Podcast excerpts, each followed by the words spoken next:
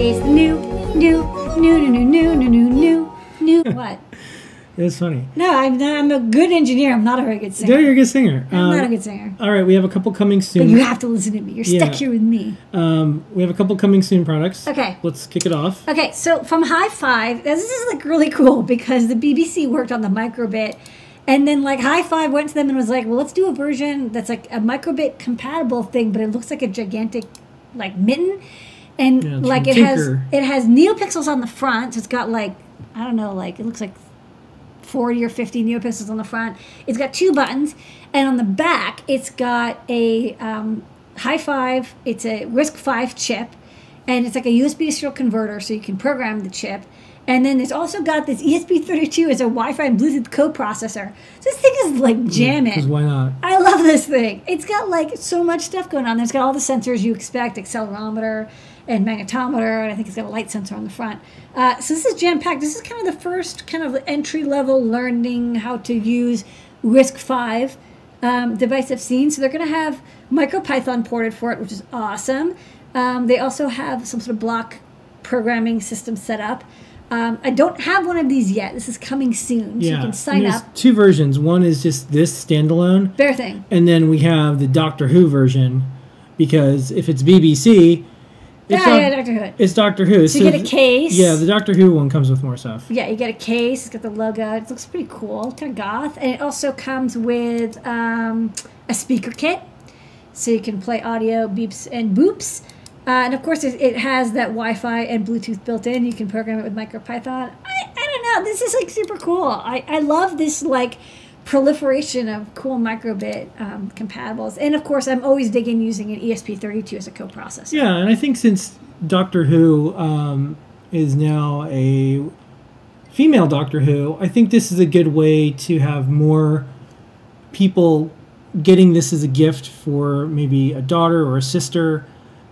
Because it has someone who they can imagine themselves being, or someone they already, you know, are fans of. So this is kind of good. Nifty. This is good. So it's coming soon. So sign up. As soon as we get some, we'll let you know. Yeah. All right. Next up. Also coming soon, we've got this cool LED face-changing mask that Lumen Couture worked on. And I want to be clear. These are directly from her. Yes. Because there's lots of places and lots of things. I know lots of people see her stuff and like use her photos online and stuff like that. But these are real. We actually reached out and said, hey, we would like to stock these. So we got a sample. And then, of course, I forgot to put the battery. I recharged the batteries and put them back in. So I'm going to do that now.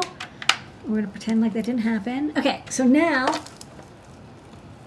Yeah. And you can do different modes. You want me to. I'll just do this. Demo on me. So I can see through this. Yeah. I can see you. I can see and it also has this little switchy there's like a sensor thing. Yeah. Yeah, that's cool. So anyways. But there's like, it comes with like hundreds of different like weird, cool animation faces. And of course you can make your own weird animation faces and upload them. Yeah, you can use an app and you can draw your own faces. And you can also just go through. There's a ton of these. It's basically a HUD-75 LED matrix that's like kind of curved and flexible, and it has two slots in it that you can see out of. So, you know, it will open up inside. Inside the microcontroller is like this undocumented Cortex M4 chip, and it doesn't have like native USB. But we'll try to get the Bluetooth protocol for this, and then you can maybe program it from a desktop computer. Yeah, and we have a little video. It's about a minute from Lumen Couture. Okay, take it away. What if your mask could let you be anyone you wanted?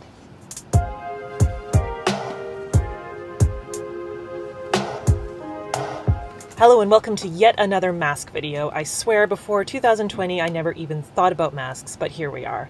Today I have an entirely different type of mask. It's not a COVID mask, but as you can see it allows you to change your face and be anyone you want. The mask uses the same panels that I've been using since last year on my matrix line of hoodies, skirts, and other outfits. The large panel is really cool, it responds fast, and it's lightweight and relatively inexpensive for how powerful it is. Similar to my other products in the matrix line, you can program this mask with an app. All it took was having the manufacturer modify the panel to have eye sockets and then building the casing around it. The app comes with a bunch of presets, but one of the coolest parts is you can upload any image of a face. During the development of this, I've been weirding out everyone I know by answering Zoom calls as them. So they answer the call and they have their own face staring back at them. I am not going to have any friends by the time the pandemic is over. Similar to the mask I did back in April, this one can also display text, and also similar to that one, it has equalizer effects that respond to sound. I'm sure this will be really cool for events and DJs when we're actually out and at parties again.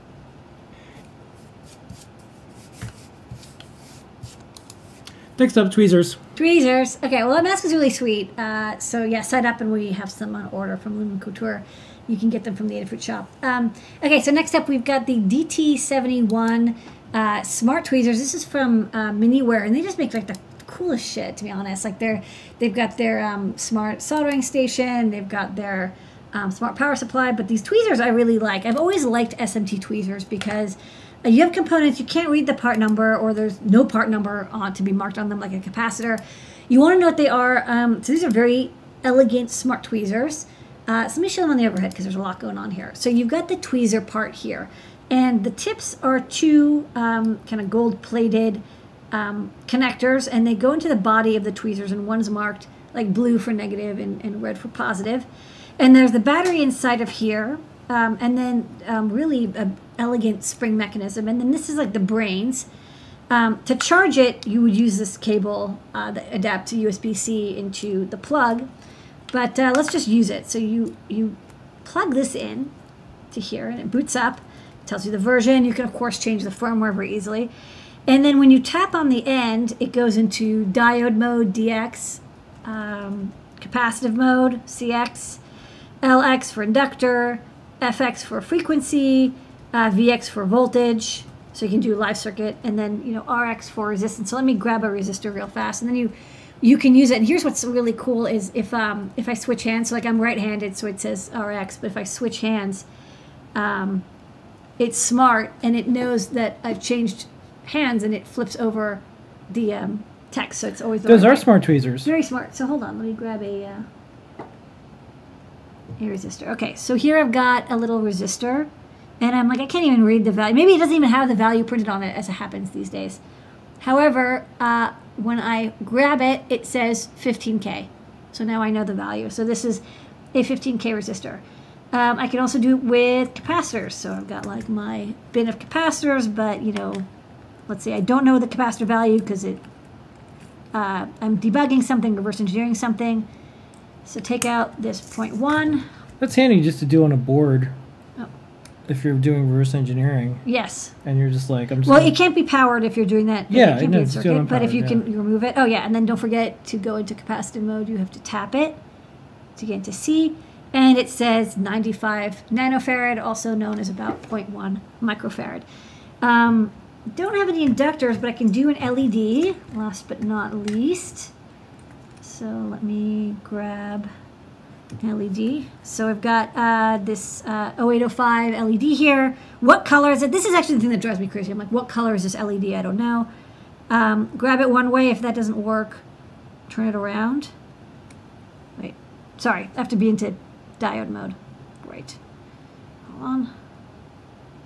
Diode mode. And now, come on. This way. Nope. Spin it around. There you go. Hey. Oh, man. The toughest part about these live demos is the part wants to flip away. There you go. So, it can test the LED, and it'll tell me the forward voltage at a very low voltage. It works with green and blue LEDs as well. I tried it. So far I've been using it for resistors, capacitors, and diodes. I think there's also an automatic mode where it'll automatically detect what it is you're grabbing, but I like to put it in the mode itself. And then yeah, the little top has a capacitive touch bit. So it's they're not inexpensive, but these are like really gorgeous, amazing tools. They're smart. The smart screwdriver is one of my favorite screwdrivers. It detects which way you're twisting your hand, and it's extremely high torque. And these are just really elegant and easy to use, and they feel great. We have a large multimeter version of this, but this one is one I actually think you would put in your your work toolbox and use all the time. It comes with extra tips. It comes with this USB-C charging cable adapter. and it comes in a nice carry case with a padded holder. For the gift, so the engineer has everything. Yeah, if you give this to an engineer, they will definitely say it's the best gift they got. No question. All right, next up, this was coming soon, but now they came in. That's right. We now have one of the Raspberry Pi compute modules. So this is the easiest and simplest one to use, of course. It's the Pi 4, and I think it has 1 gig of RAM and no Wi-Fi, so and no MMC. So this is the bare bones minimum one. But also, if you want to experiment with this Pi compute module, this is going to be like the least expensive, so least risky to possibly get damaged. They plug and play onto Hirose connectors. I think I didn't bring a module home, but they're surprisingly small, right? They're only a couple inches on a side. We're going to have the ones that have the Wi-Fi module as well, but to get started, we got a couple hundred of these basic ones. So good, if you're making a design and you don't want to risk maybe frying your module, use one of these to start because they're only like 25 bucks. All right, this was a coming soon, now we have it.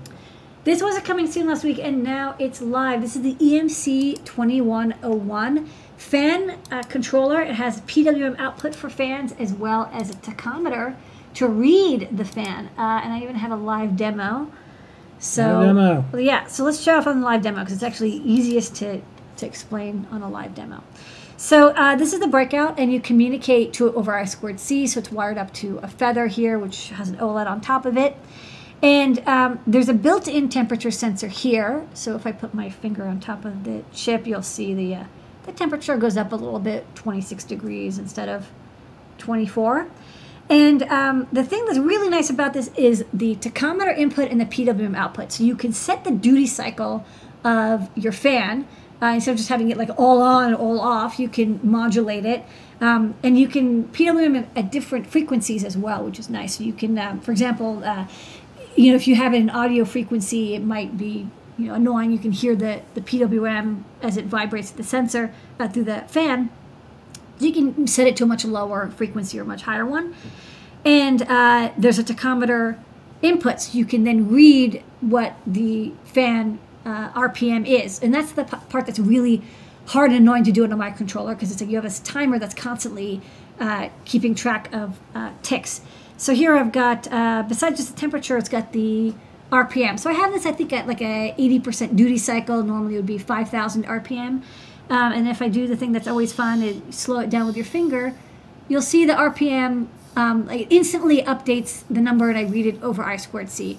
So this is really handy if you want to do fan control and you want to make sure that your fan is running, because a lot of times, people do fan projects and they're like, oh, reading the tachometer is so hard. I'll just set the PWM and then I just hope that the fan does what it's supposed to. I'm not going to bother trying to figure out whether it's running. But fans can get stuck, right? Like something can stop it, and you'll want to know when the RPM is zero because that could cause your project to overheat. So in such cases, having a feedback path is very handy, and that's what I like about this chip quite a lot. There's also DN and DP. You can connect an external diode-connected transistor as an external temperature sensor. Oftentimes chips have this actually built in, apparently. So you would wire this into the chip's built-in like core temperature sensor. It's a little diode connected transistor. It does the math for you and just gives you the temperature in degrees C. So it's like an all-in-one fan controller. Very fun. I'm a big fan. And now we have them in the shop. You'll need also a power supply for your fan. That's the only thing that this board does not provide. So in this case, I'm powering the fan over USB 5 volts. But there's also a 24 volt, 12 volt fan. We don't power the fan over the breakout. You provide that separately, and then the PWM input is 3 volts, plus or minus, like a PWM frequency, duty cycle settable, and that's what controls the fan. So you need a fan that has that PWM input and tachometer output, also known as kind of a standard 4-pin PC fan. So you'll see black, red, yellow or green, and blue. Standard PC fan, those will work very well. Right, and the star of the show tonight, besides you, Lady Ada, our community, our team, and our customers, is an MPR Gator breakout. So I thought this was a good idea because we have these plug and play STEMMA QT boards, and I like them a lot. And I wanted to update the MPR121 because I've been updating all of our sensors. And this one I decided to update two ways. One, I'm going to update the basic breakout, but I also wanted to update it to have alligator-friendly pads. Of course, I forgot my alligator clips upstairs, but you can just imagine you have alligator clips that you can connect onto these large pads very easily, and then connect that to your conductive material, whether it's fruit for making a banana piano, or copper tape, or conductive nylon, or metal, or spoons, or if I will ever see you again. Yeah, I wonder if I have any right. Like, I don't know if I will again. It's like the one thing I forgot. It's like 1 square foot. I was so excited to get the mask on that I forgot. Oh, can you grab me the copper tape maybe? There's plenty of copper tape. Show me the copper tape. So people are like, what do you want to connect those pads to? This copper tape works great. So we stock copper tape and copper material. So you can use this as your capacitive touch pads, and then connect it with an alligator clip for no solder experience. And then the MPR121 just works really well. It is discontinued, but I'm still able to get a lot of these chips. They're not really discontinued, and there's also companies making pin-compatible versions, so I'm not too worried about it. You can even touch multiple pads at once. It's nice and smart. The IRQ LED, the IRQ has a little red LED so you can see when pads are touched. You can change the address to connect more than one, and then of course it's STEMMA QT compatible, so you just plug and play it with these quick or STEMMA boards. So I think you want to make like musical instruments or user interfaces that capacitive touch. I remember when I was in school, making a capacitive touch thing was like the biggest deal because there was no all-in-one chips that did it. You had to do it like by hand with a microcontroller, and it was a real pain. These chips, like, they do everything for you. They do the calibration on boot. They, slowly track when humidity changes the capacitance of like the PCB material. It's so easy now to make super fast capacitive touch interfaces. So no solder, plug and play, alligator clippy. It's got that beautiful black and gold look. Yeah, and since it's STEMMA QT, you can use this with your set of things you already use. Like parents with a cutie pie, and now you've got a USB to capacitive touch. Pretty cheap too. Yeah, really easy. And like a lot of these things are used in almost like, okay, we're going to use this in like a museum display and like. Very common because it's actually, they last longer because there are people bashing buttons. The buttons die. Capacitive touch, they make a big stainless steel pad, and that lasts a lot longer. Yeah, that'll last forever. Okay, and that is new products. Yay, new products.